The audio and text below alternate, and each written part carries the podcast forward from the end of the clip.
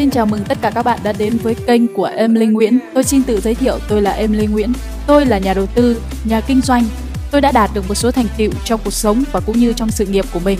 Và tôi yêu thích việc chia sẻ cũng như là trao đổi cùng với tất cả các bạn về tư duy thành công, tư duy khởi nghiệp, những kinh nghiệm trong kinh doanh và những bài học về đầu tư trong channel này.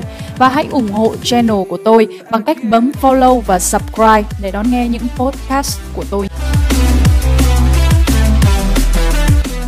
Và ngày hôm nay thì Emily sẽ chia sẻ cho các bạn về 3 kiểu người sớm muộn gì cũng bị đào thải ở nơi làm việc. Bởi vì năng lực kém thì có thể học hỏi được, nhưng thái độ tồi thì sẽ chẳng có nơi nào muốn chứa. Vậy thì bạn có thuộc trong 3 kiểu người này không? Thì hãy cùng lắng nghe cái video cũng như là podcast này của Emily nhé. Bạn biết không ạ, cuộc sống chẳng bao giờ dễ dàng, đặc biệt là chuyện kiếm tiền. Ở đó luôn tồn tại những rủi ro mà chẳng ai mong muốn, giống như dịch bệnh COVID-19 thời gian vừa qua. Và điều khiến cho hàng triệu người thất nghiệp, nhưng cũng chẳng cần đến dịch bệnh, vẫn còn đó những kiểu người sớm muộn gì cũng bị đào thải. Đơn giản vì chẳng có tổ chức nào thừa tiền để nuôi nhân viên có thái độ làm việc tệ hại. Kiểu người thứ nhất, tỷ phú Hồng Kông Yu Panglin, người nổi tiếng làm giàu với ý chí phi thường và tấm lòng cao cả khi cho đi số tài sản 2 tỷ đô để làm từ thiện, đã để lại cho đời nhiều câu nói khiến cho chúng ta phải suy nghĩ về bản thân. Khi được hỏi về bí quyết thành công, Yu từng nói, dù là công việc, địa vị thấp, kể cả khi cọ toilet, tôi vẫn cố gắng là người cọ sạch nhất. Ông từng làm mọi việc để kiếm sống khi đặt chân đến Hồng Kông, từ nhân viên dọn dẹp cho tới công nhân xây dựng. Từ đó, Yu gây dựng nên một cơ nghiệp đáng ngưỡng mộ, trở thành một tài Việt bất động sản và còn thành công ở nhiều lĩnh vực du lịch, khách sạn và y tế. Đặt mình vào vị trí của Yu Panglin, những người đang ngày đêm vất vả kiếm tiền sẽ phải suy ngẫm lại về mình. Cậu ta lết sống qua ngày có phải là công việc dễ dàng không? Bao nhiêu người sẵn sàng làm công việc thấp kém này?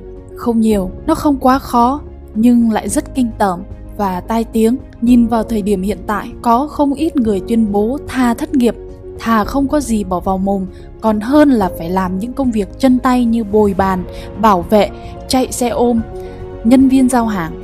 Ấy vậy mà, không chỉ sẵn sàng cọ toilet, Yu còn luôn cố gắng là người cọ sạch nhất, chứ không chỉ cọ qua loa cho xong để tránh khỏi mùi nhà vệ sinh hôi thối.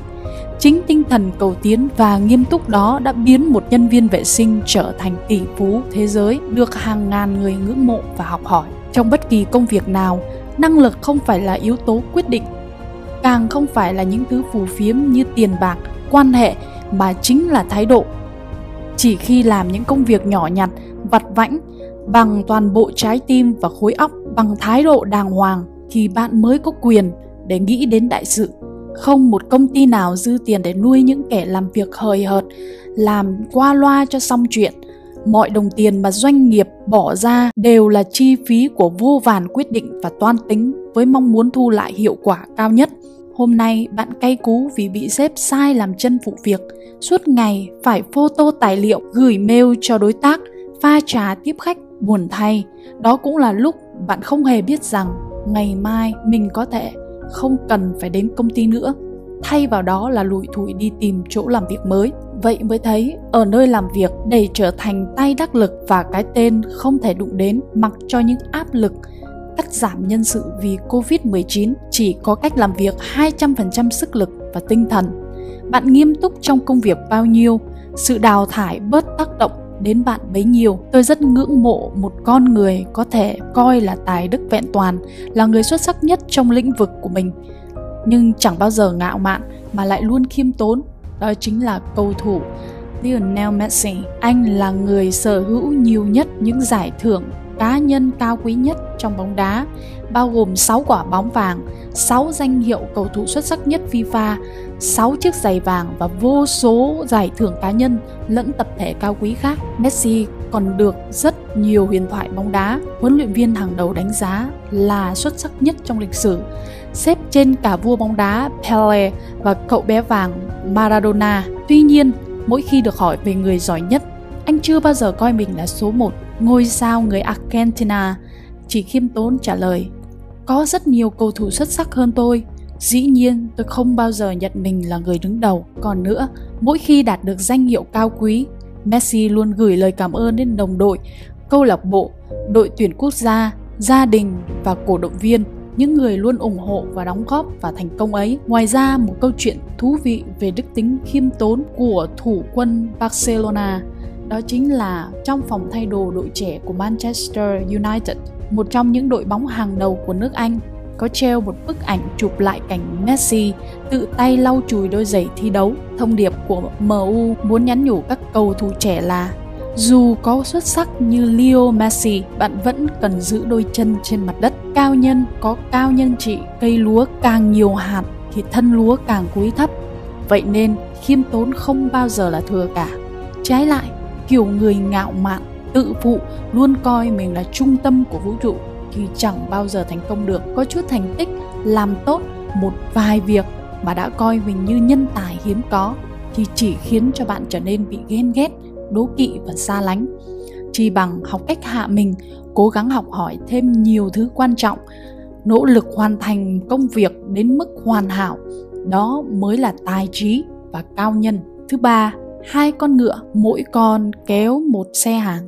Một con thì đi nhanh, một con thì vừa đi vừa nhởn nhơ gặm cỏ. Người chủ thấy vậy đã mang toàn bộ hàng phía sau chuyển lên con ngựa phía trước kéo. Con ngựa đằng sau cười: "Ha ha, càng nỗ lực thì càng bị đày đọa, việc gì phải tốn công phí sức, cứ thong thả như mình lại hay." Ai ngờ, người chủ sau đó lại nghĩ: một con ngựa là đủ để kéo xe rồi, tại sao mình phải nuôi 2 con? Sau đó, con ngựa lười bị làm thịt. Đây chính là hiệu ứng con ngựa lười trong kinh tế học. Khi đi làm rồi mới thấy điều đáng sợ nhất không phải là mắc sai lầm hay bị trù dập, mà là để cho người khác cảm thấy dù bạn tồn tại cũng được, mà không có cũng chẳng sao. Bởi vì còn bị phê bình, điều đó đồng nghĩa với việc cấp trên vẫn còn chờ đợi sự thay đổi, sự tiến bộ từ bạn. Họ vẫn còn đặt niềm tin vào bạn của lần sau.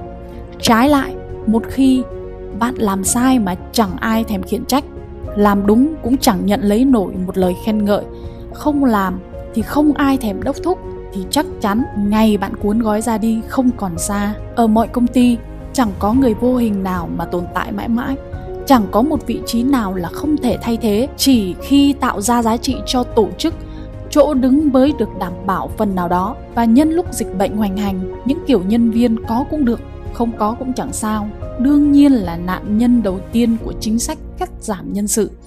Để không nằm trong danh sách đen, chẳng có cách nào khác là nỗ lực khẳng định sự tồn tại của mình, nghiêm túc cống hiến cho công việc và vứt đi những suy nghĩ theo kiểu khôn lỏi, lười biếng và chờ đợi người khác. Suy cho cùng, chúng ta đều không biết ngày mai sẽ diễn ra như thế nào. Sẽ là một ngày đẹp trời với những niềm vui hay đầy dông bão, sự cố, bi kịch. Ai mà biết được, nhưng mọi chuyện vẫn có thể thay đổi nhờ thái độ của bạn với công việc, tổ chức và chính cuộc đời của mình. Hãy luôn làm việc nghiêm túc, khiêm tốn và nỗ lực hết mình. Sẽ chẳng có dịch bệnh, sóng gió nào có thể đánh bại bạn được. Và đó là 3 cái kiểu người mà sẽ dễ dàng bị đào thải thông qua 3 câu chuyện mà Emily muốn chia sẻ cho các bạn vào ngày hôm nay. Và chúng ta có thể hoàn toàn thay đổi ngay ngày hôm nay về thái độ và về cách làm việc của mình. Và nếu bạn thấy những thông tin Emily chia sẻ cho bạn là hữu ích thì đừng ngại ngùng để subscribe kênh YouTube cũng như là kênh podcast của Emily. Và đừng quên rating và đánh giá 5 sao cho Emily nhé.